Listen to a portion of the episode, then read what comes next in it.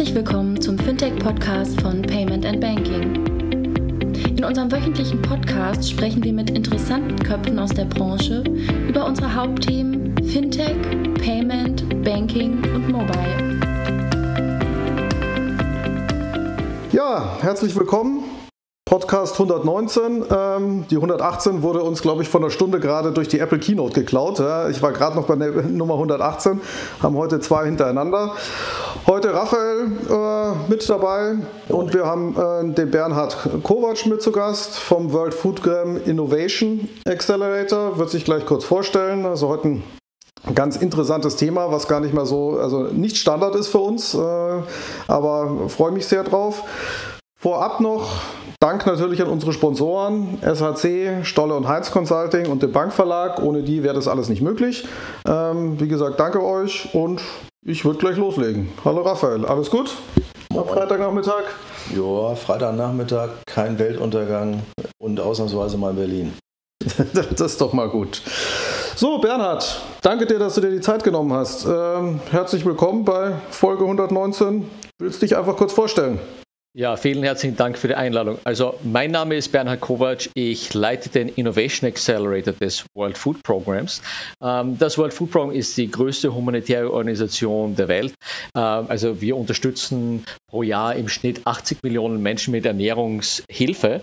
Und das kann eben einerseits physisches Essen sein, also tatsächlich zum Beispiel jetzt Mais, Reis oder äh, sonstige Nahrungsmittel oder eben auch äh, Cash oder Gutscheine, also die über zum Beispiel Bankkonten, Bankkarten, Mobiltelefone verteilt werden. Und dementsprechend ist auch Fintech oder Finanzinnovationen für uns super spannend, ähm, weil wir in dem Accelerator hier in München, äh, wo wir beheimatet sind, insbesondere disruptive Geschäftsmodelle, sei es jetzt intern oder extern, unterstützen und äh, die eben auch durch unser Programm laufen lassen. Ja, jetzt kennt ja jeder von uns so ein bisschen das klassische Startup Acceleration, da haben wir ja alle so ein bisschen mehr oder weniger Erfahrung mit. Wie würdest du denn euren Acceleration-Ansatz vergleichen oder wie kann man sich das äh, vorstellen? Was macht ihr da anders? Was macht ihr ähnlich wie ein ganz normaler Accelerator? Wie läuft es so ab? Also prinzipiell versuchen wir, äh, so eine Art äh, Activist Y Combinator zu sein. Das heißt, wir, wir schauen, dass wir denselben Startup Accelerator Ansatz fahren, aber für Themen, die in unserem Fall jetzt Welthunger beenden können. Ähm, das heißt, wir suchen per se mal global nach Themen oder Teams, das heißt hauptsächlich eben auch in Entwicklungsländern oder nach Teams aus Entwicklungsländern, die in Entwicklungsländern Anwendung äh, finden können. Ähm, und wir holen dann die Teams für ein einwöchiges Innovation Bootcamp nach München. Das ist einerseits ein Trainingsprogramm und gleichzeitig Auswahlverfahren für uns. Und der Accelerator selbst äh, ist dann ein Programm, in dem wir 50 bis 100.000 Dollar für die Teams zur Verfügung stellen. Einer von unseren Mitarbeitern, das ist entweder jemand mit einem Startup oder Entwicklungs-Innovations-Background, äh, geht auch auf das Team mit drauf und unterstützt das Team. Ähm, und äh, in drei bis sechs Monaten unterstützen äh, wir das Team dann in den Ländern jeweils, wo die User oder die Kunden sitzen. Das heißt, anders als ein Standard Startup Accelerator ist es so, dass wir die Teams zwingen, in die Entwicklungsländer auch zu gehen und dort mit den jeweiligen Nutzern oder äh, Zielgruppen zu testen. Das heißt, wenn es jetzt eine Lösung für äh, äh, hungernde Flüchtlinge ist zum Beispiel, äh, müssen diese Teams oder Innovationsideen eben auch getestet werden. Ansonsten äh, würden wir die Teams nicht unterstützen. Okay, hast du, hast du da mal ein paar Beispiele, also jetzt unabhängig von der Fintech, von der Fintech-Welt, weil da kommen wir nachher nochmal drauf, dass wir die Beispiele uns mal ein bisschen näher anhören, aber so, was sind so klassische Beispiele von jemand, der das Programm mal komplett durchgemacht hat und der jetzt auch so ein bisschen in die, in Anführungsstrichen, Freiheit da entlassen wurde? Also äh, nehmen wir zum Beispiel, also äh, also es können sich bei uns sowohl Mitarbeiter des World Food Programs, also der UNO-Organisation, bewerben, aber auch externe Startups. Ähm, wenn wir mal ein externes Startup nehmen, also wir haben äh, zum Beispiel äh, ein Startup aus dem Silicon Valley, das nennt äh, sich äh, Farm from a Box.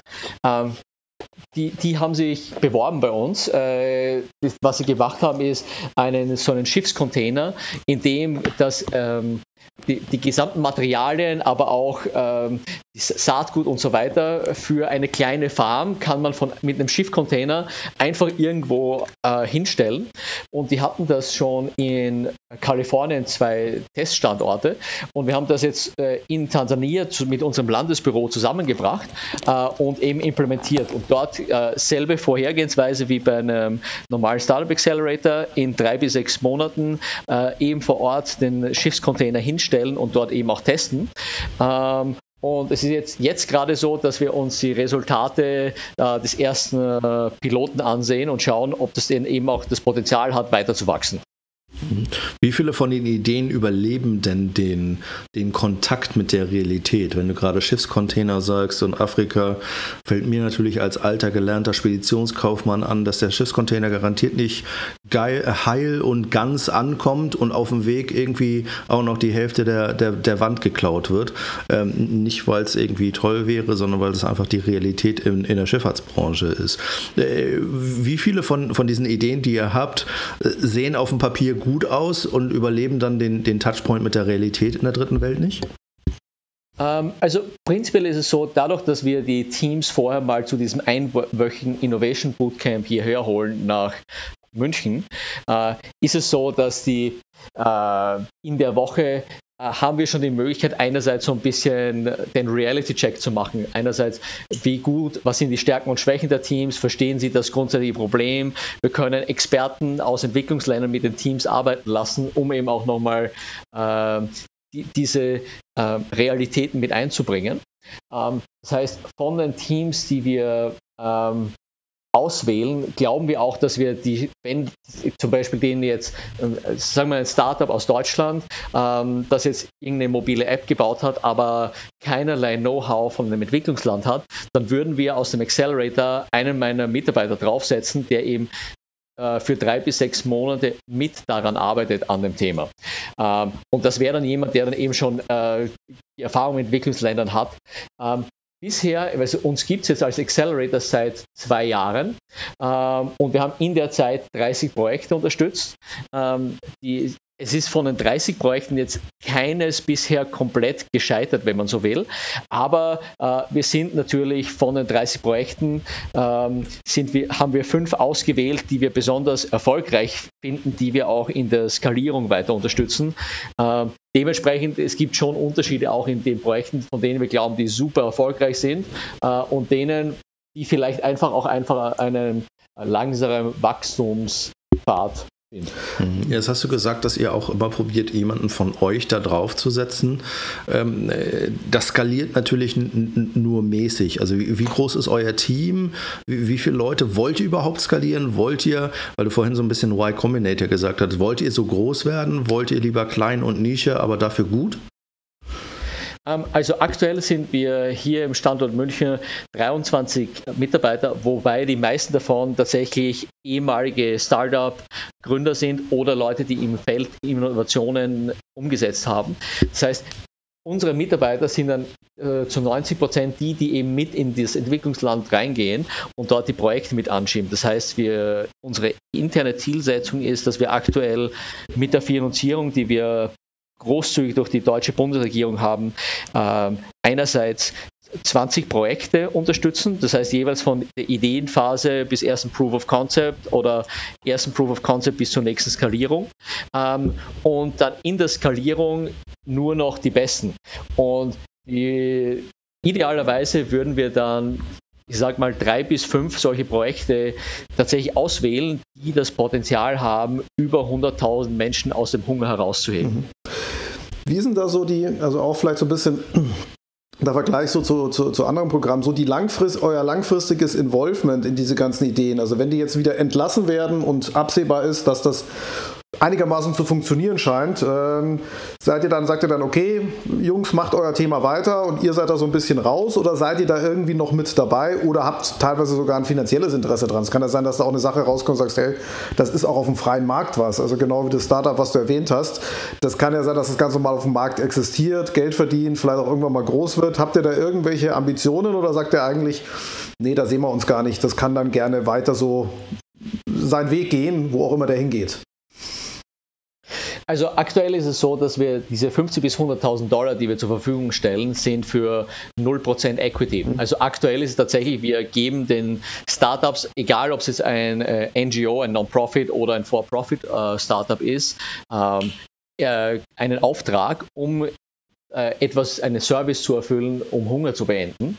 Ähm, das heißt, in dem Sinne ist das eigentlich ein recht komfortabler äh, Finanzierungsweg.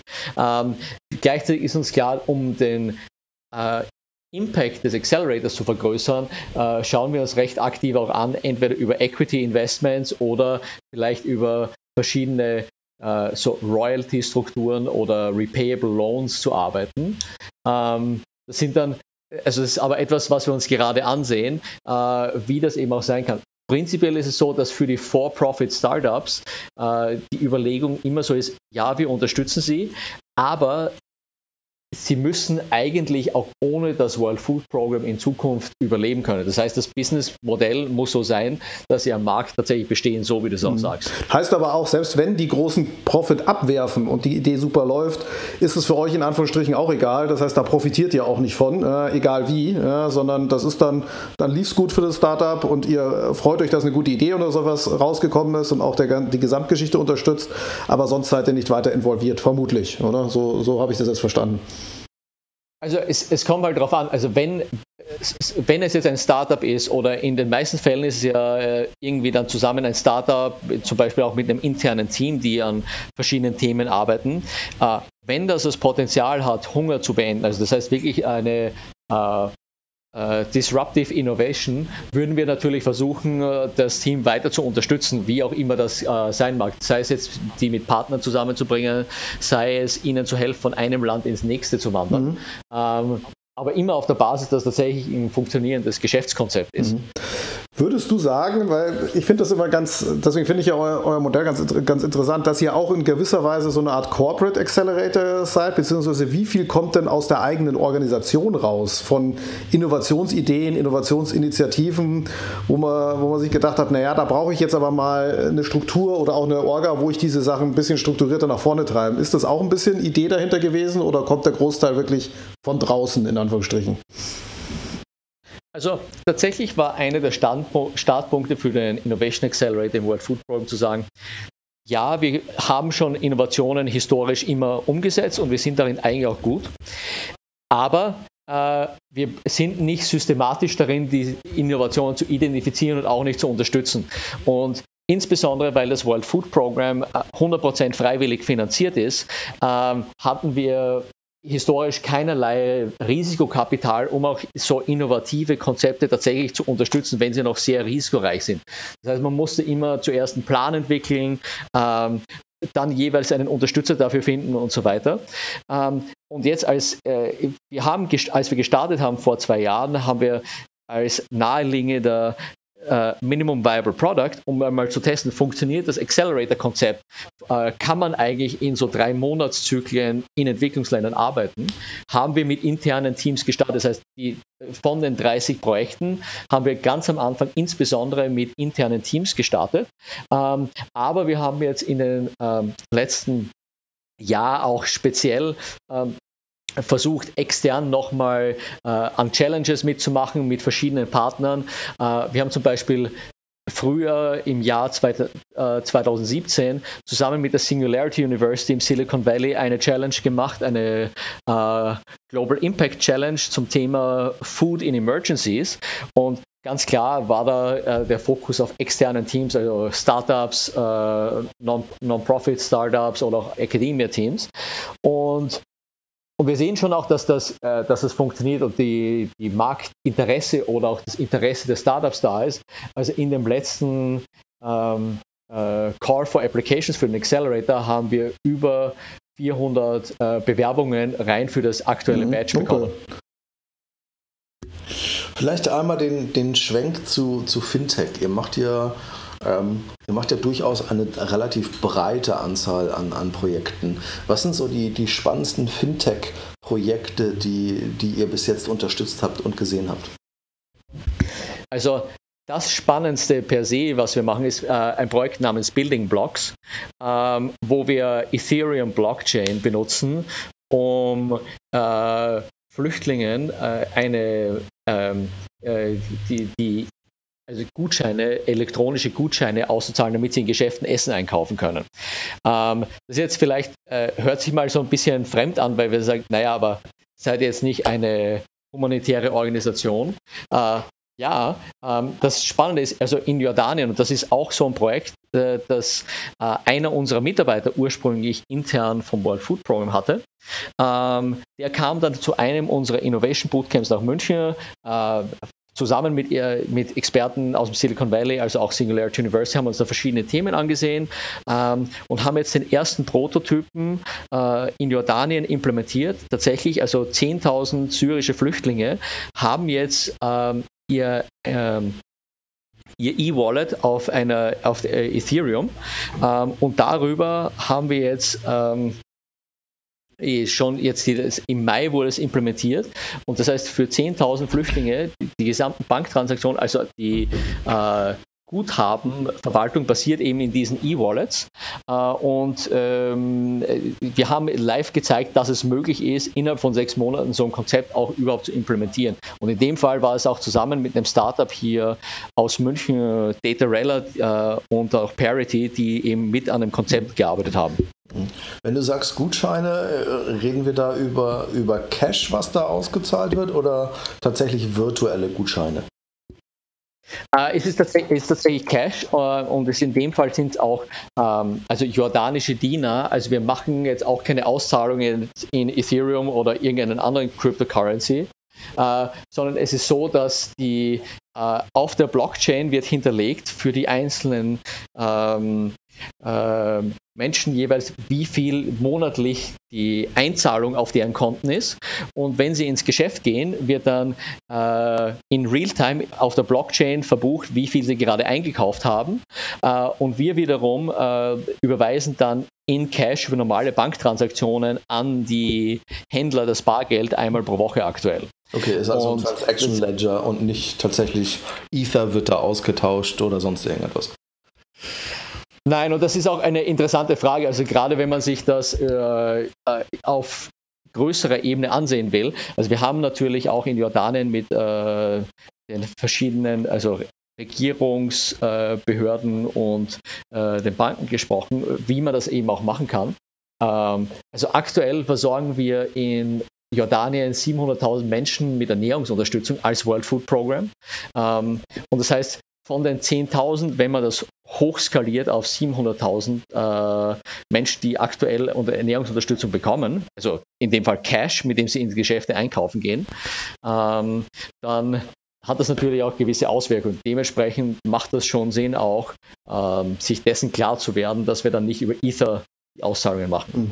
Das heißt, jetzt kriegen die, also die anderen 690.000 kriegen einfach Cash ausgezahlt äh, und äh, 10.000 machen das über, über Telefon und ein, und ein äh, sagen wir mal, Ether-Wallet äh, in, dem, in dem Sinne, oder?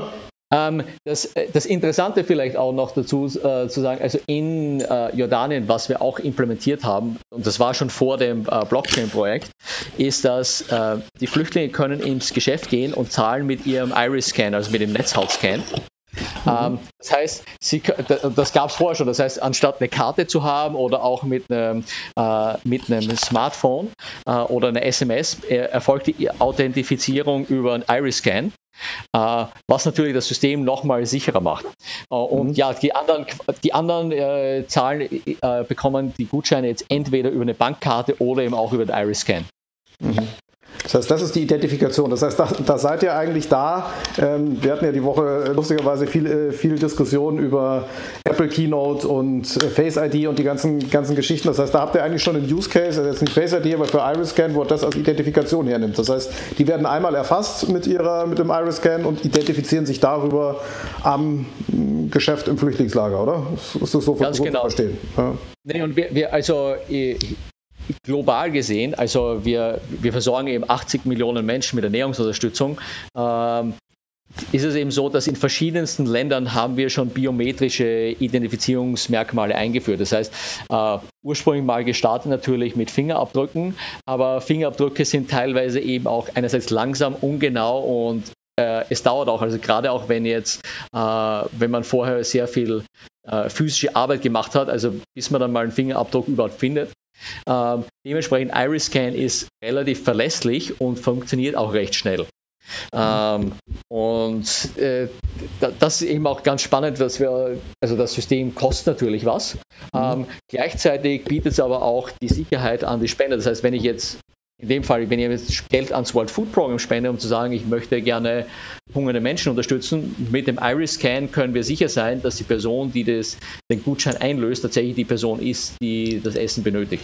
Ist Authentifizierung respektive Identifikation, ähm, jetzt fast eine rhetorische Frage, ist das tatsächlich so ein gemeines Problem, was ihr habt? Also, dass ihr doppelt Ausgaben habt, dass ihr aus Nachvollziehbarkeitsgründen sicherstellen wollt, wollt, dass eure Spender sicher gehen können, dass das Geld auch dort ankommt und nicht in irgendwelchen Admin-Tätigkeiten untergeht. Ist, ist das die Herausforderung? Also ist es eher die Empfänger, die anfangen lustig zu werden und äh, ich will nicht sagen ausnutzen, weil das ist das falsche Wort, aber ähm, mehrfach Donations entgegennehmen wollen oder ist es Accountability von äh, dem World Food Program gegenüber den Spendern?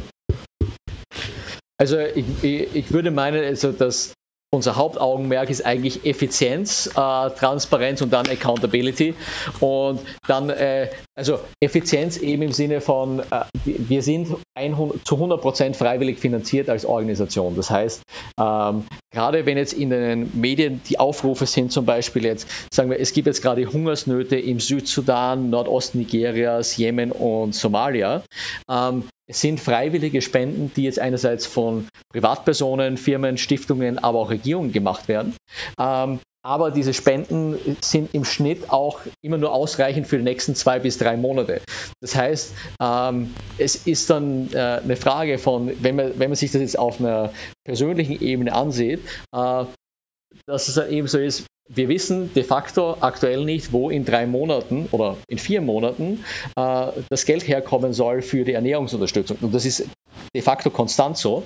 Dementsprechend müssen wir jeden Euro doppelt und dreifach umdrehen. Das heißt, Blockchain, das, das erste, was wir eben mit diesem äh, Ether auch sehen, äh, ist insbesondere, äh, dass wir Ethereum Blockchain dadurch effizienter werden. Das heißt, wir können die Bankkosten, äh, die ansonsten zwischen eineinhalb und drei Prozent auch von dem Gutscheinwert ausmachen, ähm, zu über 90 Prozent reduzieren in dem Fall, wenn es jetzt um diese E-Vouchers sich handelt. Ähm, und dann natürlich Accountability ist ganz klar. Wir müssen immer sicherstellen, dass zum Beispiel die Transaktionsdaten auf Retailer-Ebene unseren Datenbanken der Banken äh, äh, genau übereinstimmen. Und äh, natürlich gibt es dann auch die Variante, wo äh, die, die äh, man sicherstellen muss, insbesondere, dass die nicht irgendwie äh, Menschen doppelt kommen, aber dafür gibt es schon historisch äh, Maßnahmen, sowas wie zum Beispiel Monitoring-Maßnahmen äh, und verschiedenste andere Dinge und äh, Bilder und so weiter, damit das eben auch nicht passiert. Wenn ihr die ähm das Thema Blockchain, das hatten wir ja auch schon, auch schon öfters im Podcast drin, da hat man ja immer oft die Frage, ähm, löst die Blockchain wirklich ein Problem oder setzen Leute oft einfach die Blockchain ein, weil es gerade eine fancy Technologie ist oder weil das ganze Thema gerade ziemlich gehypt wird. Wie stark würdest du sagen, dass der Case, den ihr gebaut habt, nur mit der Blockchain möglich oder mit der Blockchain-Technologie möglich gewesen wäre? Wenn es die jetzt nicht gegeben hätte, ne, wäre der auch angegangen oder sagst du, sagst du, das ist nur so möglich gewesen, anders keine Chance? Also, was ich spannend finde an der Blockchain äh, jetzt in dem Fall, ist, das, was danach passieren wird. Also wenn wir jetzt mal, äh, also wir haben gezeigt einerseits, dass wir das System relativ schnell bauen können äh, und 10.000 Menschen mit über Blockchain äh, mit Ernährungsunterstützung versorgen. Also ich meine, das, das ist einerseits mal etwas, was sicher auch mit der Verbreitung der Technologie zu tun hat.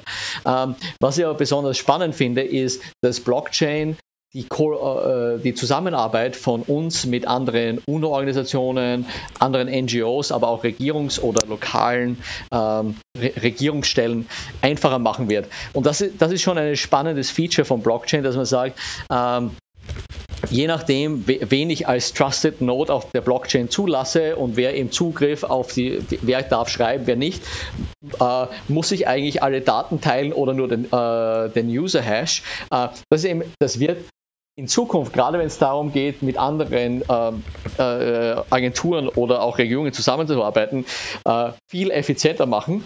Unter anderem auch, weil niemand die Blockchain gehört. Es ist nicht das WFP-System per se, es ist auch nicht äh, das System von irgendjemand anderen, aber wir können uns einfach austauschen und alle dasselbe System benutzen. Mhm. Ja, klar. Ja, also das ist schon, das ist, das ist schon interessant. Ähm, zum, zum, zum, Thema, zum Thema Fintech. Also ich fand den, den, den Use Case, den Use Case äh, super, super spannend. Eine Frage, die ich so als erstes mir gestellt habe, ist, ähm, ist die Infrastruktur, ist gleich Telefone überhaupt da äh, in einem Flüchtlingslager in Jordanien, dass ich das überhaupt skalierbar ausrollen kann? Oder müsst ihr da eigentlich auch in Anführungsstrichen mithelfen, weil man davon nicht ausgehen kann? Wie ist denn da so die Situation? Also je nach, je nach Land ist das äh, tatsächlich eine Herausforderung und da müssen wir teilweise eben auch unterstützen, überhaupt mal zu den Smartphones äh, die mit auszurollen. Wobei, also tatsächlich ist, also äh, Connectivity oder die Verbreitung vom Internet ist aus meiner Sicht eine der großen Hebel, mit denen wir großen Fortschritt machen können, um Hunger zu beenden. Also global haben ja aktuell schon 44 Prozent der Weltbevölkerung Internetzugang. Ähm, in Ländern wie im Libanon zum Beispiel sind es 78 Prozent. Im Vergleich zu 88 Prozent in Deutschland ist es jetzt gar nicht so viel Unterschied. Mhm. Ähm, und wenn man jetzt zum Beispiel Kenia nimmt, Kenia sind 46 Prozent der Bevölkerung am Internetzugang. Mhm. Ähm, und natürlich ist es so, dass jetzt nicht in jede Person in äh, jeder weit entfernten Dorf dann ein Smartphone hat, aber zumindest haben einige äh, Leute in diesen Dörfern ein Smartphone. Ähm, und äh, es gibt auch Lösungen schon, wie man zum Beispiel die äh, Smartphones so benutzt, damit sie zum Beispiel äh, nicht zum Telefonieren benutzt werden können. Das heißt, es gibt auch keinerlei äh, Incentive, diese Telefone zu klauen. Mhm. Ähm, also dazu haben wir auch ein Projekt gemacht in El Salvador. Mhm. Weil das wahrscheinlich ein Problem war. Wenn ihr Telefone ausgibt, dann sind die erstmal weg. Oder das Risiko ist groß da, dass die, dass die weg sind, oder? Also in El Salvador ist tatsächlich so, die, die Idee war ein bisschen anders. Dort haben wir äh, ein Programm gemacht, also als World Food Program äh, für äh, Nutrition für Mütter und Kinder. Mhm. Das heißt, äh, schwangere äh, äh, Mütter oder kind, Mütter mit Kindern bis zu zwei Jahren kommen in eine Gesundheitsklinik äh, und bekommen dort äh, eben eine Be Behandlung oder Spezialnahrung, je nachdem, wenn es zum Gesundheitscheck geht. Ähm, und Tatsächlich ist es so, dass wir einfach dort Papierformulare durch ein Smartphone ersetzt haben. Und das Smartphone, das wir dort genommen haben, ist äh, ein Startup, äh, das nennt sich Famoco aus Frankreich. Mhm. Ähm, es ist eigentlich ein Smartphone, das eine Art geändertes Android-Betriebssystem hat. Man kann damit nicht anrufen. Mhm. Ähm, und tatsächlich auch, also es man kann damit nicht telefonieren. Das heißt, einerseits, äh, es gibt keinerlei Incentive, das zu verlieren. Äh, gleichzeitig auch, wenn jemand es zum Beispiel jetzt die Gesundheitsklinik überfallen sollte, das äh, Telefon ist komplett wertlos. Mhm. Also für jemanden, der nicht damit jetzt Gesundheitscheck macht. Mhm. Und gerade dort, wo in, in Gegenden, wo halt Grundeinkommen durchaus wenig sind, ist das eben wichtig, dass man auch zum Beispiel jetzt die Ärzte, die in der Gesundheitsklinik arbeiten, dass man die nicht den Risiken aussetzt, dass dann Leute dorthin kommen und die ausrauben. Mhm. Ja. Es hört sich, äh, es sind schon Herausforderungen, die man normalerweise nicht beachten muss. Ne? Also was passiert, wie muss die Lösung sein, damit Leute quasi nicht incentiviert werden, um, um, um Sachen zu klauen, respektive wie schützt du deine eigenen Mitarbeitern vor dem Risiko, dass sie äh, in Anführungsstrichen Gewalt ausgesetzt sind, weil du im Notfall etwas, äh, etwas hast in der Klinik, was halt ähm, wertvoll ist. Gibt es ähnliche mh, hm, ich meine, ihr habt relativ, ihr macht das seit zwei Jahren. Gibt es ähnliche Erfolgsstories, ähm, wo du sagst, ich habe natürlich einen, einen, einen Namen in, im Hinterkopf, nämlich Share the Meal, äh, was ja quasi auch von, von euch mal gestartet wurde. Äh, ähnliche Erfolgsstories, wo du sagst, da sind wir super stolz drauf. Das ist etwas, also natürlich seid ihr stolz auf alles, was da ist, aber das ist etwas, wo wir uns, ähm, wo wir uns quasi auf die Schulter klopfen und sagen, wow, hätten wir nicht gedacht, dass das so groß wird? Also ähm, ich, ich, glaube, Share the Meal ist äh, ein gutes Beispiel. Tatsächlich ist es so, dass äh, ein Freund von mir, Sebastian Stricker und ich das seinerzeit zusammen gegründet haben.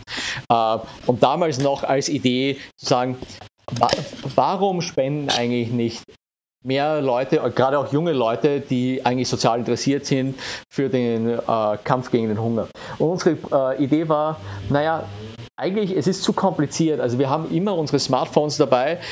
Was wäre, wenn es einfach wäre, über das Smartphone zu spenden? Und so kam die Idee zustande, äh, zu Share the Meal, zumal es eben nur 40 Cent kostet, ein Kind einen Tag lang mit äh, Nahrung zu versorgen. Ähm, und wir haben das seinerzeit ähm, also gemeinsam gestartet. Ist, äh, Share the Meal äh, gibt es auch immer noch im Apple äh, App Store und auf Google Play. Äh, und inzwischen wurden darüber schon 16 Millionen Mahlzeiten geteilt, also 8 Millionen Dollar gefundraised. Ähm, aus einer Idee, von, von der man ursprünglich sage, lass uns mal 40 Cent spenden.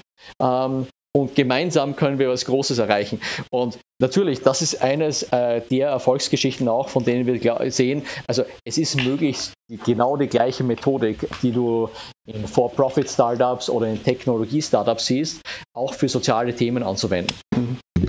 Jetzt ähm, macht ihr es natürlich mit der, mit der UN und mit dem World Food Program. Jetzt gibt es natürlich auch noch andere, ähm, die sich ja auch probieren mit Technologie, ähm, ich sag mal, großen Herausforderungen zu nähern, wie zum Beispiel die Melinda äh, und Bill Gates Foundation. Findet da eigentlich Austausch statt?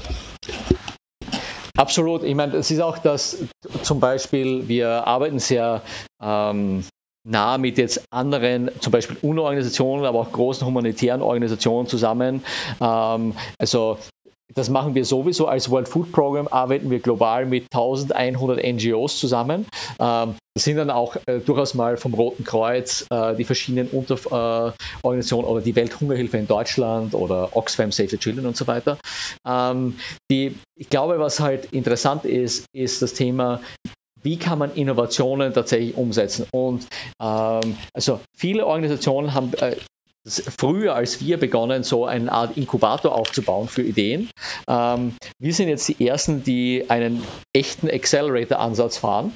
Ähm, und ich glaube, bisher bin ich davon also sehr, sehr positiv überrascht, dass es funktioniert auch immer mal wieder, weil es ist einfach zu sagen, jetzt, ich habe es selbst gesehen, weil wir durch einen äh, Startup Accelerator durchlaufen sind, aber dass derselbe Methodik auch in Entwicklungsländern für humanitäre Themen gelten kann, äh, ist für mich immer wieder eine Überraschung, dass es tatsächlich funktioniert. Mhm.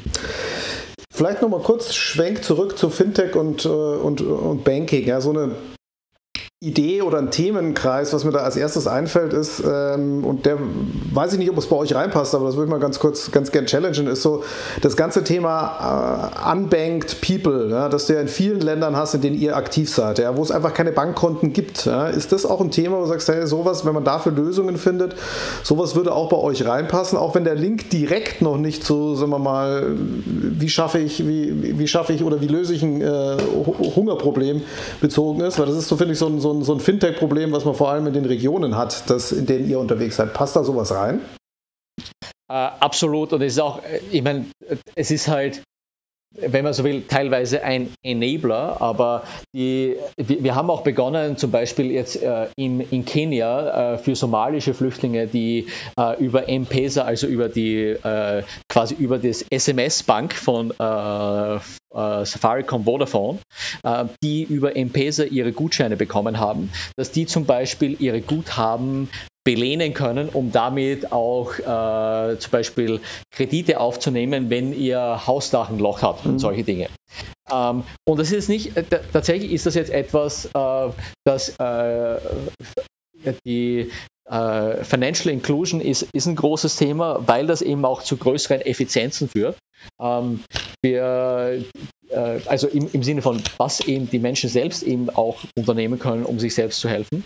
Ähm, um, um ein spezifisches Beispiel auch zu geben, eines der Innovationen, die wir jetzt gerade ähm, äh, die wir skalieren wollen, nennt sich Tech for Food und was wir dort machen, ähm, einerseits digitale Trainings für äh, syrische Flüchtlinge und auch jetzt äh, äh, Food Insecure Libanesen. Äh, da haben wir bisher 600 äh, ähm, äh, Menschen im Libanon trainiert und jetzt gerade auch die ersten 100 syrischen Flüchtlinge im Irak.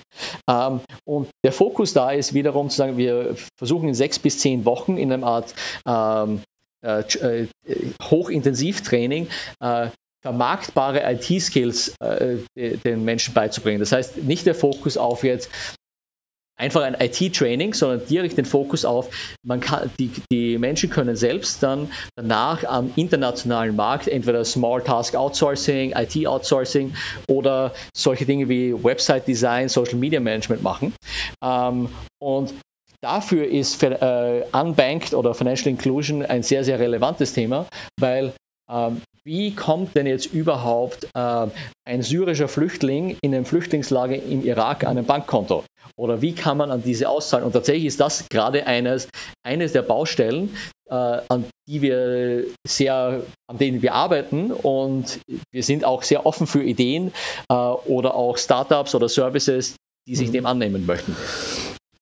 Ähm, wenn man jetzt so mal den Link in die, äh, also äh, wie offen seid ihr denn, äh, sagen wir mal, auch als Accelerator jetzt für, sagen wir mal, also was ich mir gut vorstellen kann, ist, dass man auch über Partnerschaften irgendwie mit Banken oder anderen größeren Corporates aus dem, aus dem Umfeld nachdenkt. Ist sowas auch irgendwie denkbar, dass da auch entweder Innovationsteams oder Know-how oder was auch immer man da brauchen kann, äh, bei euch in die Prozesse mit einfließen? Sind das schon Sachen, über die ihr da, da nachgedacht habt? Ähm, absolut. Und jetzt äh, Mastercard zum Beispiel ist tatsächlich eine unserer größten Partnerschaften mhm. weltweit. Äh, und Mastercard ist jetzt seit mehreren Jahren schon unser globaler Partner des World Food Programs. Das heißt, es gibt da einerseits Experten äh, aus den Finanzsystemen, die dann uns unterstützen in diesen äh, digitalen, äh, also Finanzhilfeprogrammen. Äh, und gleichzeitig Mastercard ist jetzt auch ein Beispiel, die uns auch noch helfen, Geld zu fundraisen. Das heißt, es, äh, jetzt gerade im ähm, im Juni hat Mastercard äh, zusammen mit uns ein neues äh, äh, Partnerschaftsabkommen vereinbart und Mastercard versucht jetzt pro Jahr äh, 100 Millionen Mahlzeiten, also das heißt so um den Dreh 25 mhm. Millionen Dollar zu fundraisen. Ähm, um eben einerseits über ihre Marketingmaschinerie und verschiedene andere Dinge. Ähm, Mastercard ist spannend, ne? Eigentlich, äh, ich, ich denke gerade an das an NFC-Band, wenn du überlegst, dass du halt, äh, ich, ich nehme das, das Ding mit der, mit der Blockchain. Ähm, stell dir vor, dass du gar nicht mehr das Telefon brauchst, um den Gutschein zu haben, sondern gibst den Leuten halt so ein Mastercard so, so, ein Mastercard NFC-Band und die authentifizieren sich damit und du hast quasi nur noch die, die, die Akzeptanzstellen in, in den Shops. Ähm, Bernhard, du hattest vorhin was ganz, ganz Spannendes gesagt. Ähm, da möchte ich nochmal drauf zurückkommen. Und zwar, du hattest gesagt, dass du glaubst, dass eine der Key-Lösungen, um Hunger zu bekämpfen, ist Internet Access. Kannst du da noch ein bisschen genauer drauf eingehen? Weil das hört sich, das hört sich fast so an, als ob du Mark Zuckerberg bist, der sagt, ich will jetzt Ballons äh, über, äh, über Afrika fliegen lassen, damit die Internet machen. Er meint es vermutlich anders als du. Ja, ähm, also eine, eine der Themenfelder, die wir uns natürlich ansehen, ist, welche Trends gibt es auf der Welt? Ähm, und ein, vielfach ist es so, also wenn, wenn Leute mich jetzt fragen, naja, aber was macht ihr jetzt? Ihr macht jetzt Startup Accelerator. Warum hat das denn jetzt nicht jemand schon vor zehn Jahren gemacht? Äh, tatsächlich ist es so, dass viele der Möglichkeiten, die wir heute haben, gab es vor drei oder fünf Jahren äh, noch gar nicht. Also sei es jetzt zum Beispiel alle diese Lösungen, die Smartphones äh, brauchen oder äh, wenn man, gerade wenn man sich jetzt eben das äh, iPhone-Announcement ansieht. Also Smartphones tatsächlich gibt es noch gar nicht so lange. Äh, dementsprechend äh, die, auch die Möglichkeiten, die sich durch, dadurch ergeben, einerseits wie man mit Menschen kommunizieren kann, aber auch äh, welche Lösungen man anbietet, sind viel, viel größer, also rein davor. Also wenn wir jetzt zum Beispiel, nehmen wir mal ein ähm, ein Informationsservice über, wie ist der Niederschlag oder äh, Landwirtschaftstipps für Kleinbauern. Früher per SMS kriegen die vielleicht ähm, eine SMS pro Tag. Ähm, Heute ist es so, dass jemand mit einem Smartphone könnte sogar ein Foto von einer Pflanze machen, ähm, jemand in dem Netzwerk würde dann sagen, oh, der Schädling, der du auf deiner Pflanze hast, ist so und so äh, und du musst folgende Dinge tun. Das heißt, und in dem Fall müsste dann die Person vielleicht gar nicht mal lesen und schreiben können, sondern es ist ausreichend, einfach ein Foto zu machen. Äh, und das ist schon extrem spannend, wenn man sich das äh, von den Bildungschancen und auch den wirtschaftlichen Möglichkeiten von Menschen auch in weit entfernten Gegenden um den Globus verteilt vorstellt. Ähm, also ich würde auch sagen, der nächste Mark Zuckerberg könnte genauso gut aus Nairobi kommen oder aus irgendwo anders auf der Welt verteilt und nicht unbedingt aus dem Silicon Valley. Ja, macht Sinn. Ich meine, es geht natürlich darum, dass du A, die Technologie hast, aber ähm, es geht halt um Netzausbau. Es geht darum, dass du halt irgendwie auch solche Daten, also dass du Datenströme auch in günstig hinbekommst. Ne? Es bringt dir nichts, wenn, wenn die Leute irgendwie 50 Prozent ihres, äh, ihres Monatseinkommens dann dafür ausgeben müssen, dass sie ein Smartphone unterhalten. Ähm, aber das ist ja in den meisten, nee, in den meisten Ländern ja auch nicht der Fall.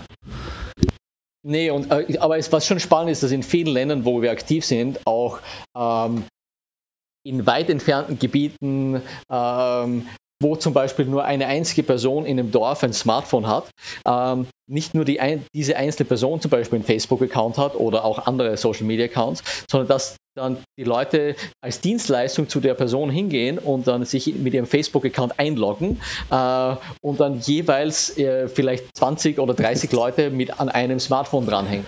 Und das ist vielleicht nicht eins zu eins, mhm. aber äh, de facto das passiert auch heute schon.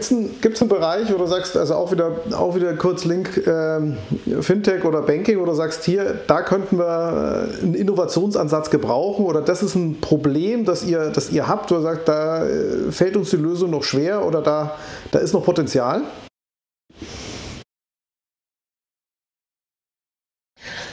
Also ähm, einerseits, also gerade wenn man jetzt Block, über Blockchain nachdenkt, also einerseits, selbst dass wir dieses Billing-Block-Projekt, das wir in Jordanien machen, äh, ich glaube, da gibt es noch extrem viel Potenzial, also sei es jetzt eben Banksysteme oder äh, diese E-Wallets auf Blockchain zu machen. Ich glaube, das ist bei weitem noch nicht äh, ausgereizt. Ähm, genauso mit äh, digitaler ID, also wenn es um äh, zum Beispiel die Möglichkeiten von, von Blockchain geht, ähm, dass nicht nur jetzt mein Bankkonto darauf äh, gespeichert ist oder meine Transaktionen, sondern auch meine ökonomische äh, Geschichte. Das heißt, wenn ich zum Beispiel einen Kredit aufgenommen habe und den zurückgezahlt oder wenn ich mal ein Grundstück besessen habe und das auch wieder, also und das ist auch spannend, selbst in den Feldern, wo jetzt ähm, Menschen aufgrund eines Konf äh, bewaffneten Konflikts vertrieben werden, äh, weil wenn jemand auf einer Blockchain hinterlegt hätte, das war ein äh, Startup-Gründer oder ein Unternehmer, hat erfolgreich mehrere Unternehmen geführt, äh, ist es natürlich einfacher, um dann auch wieder einen Kredit zu bekommen. Ähm, das ist quasi das Zweite. Und das Dritte ist äh, eines der Themen, äh, was mit Finanzen zu tun hat, ist ähm, Jetzt zum Beispiel, was wir sehen bei Kleinbauern, insbesondere in ähm, äh, entlegenen Gebieten in Entwicklungsländern, oftmals fehlt den Banken und den Versicherungen die Basis, um den Kleinbauern überhaupt äh, zum Beispiel Kredite oder auch Versicherungen zu geben. Und äh, da sehen wir uns auch gerade verschiedene Startups an, jetzt im Bereich äh, Fintech, Artificial Intelligence, die insbesondere äh, sich um diese Financial Inclusion von diesen kleinen Bauern oder in entlegenen Gebieten kümmern.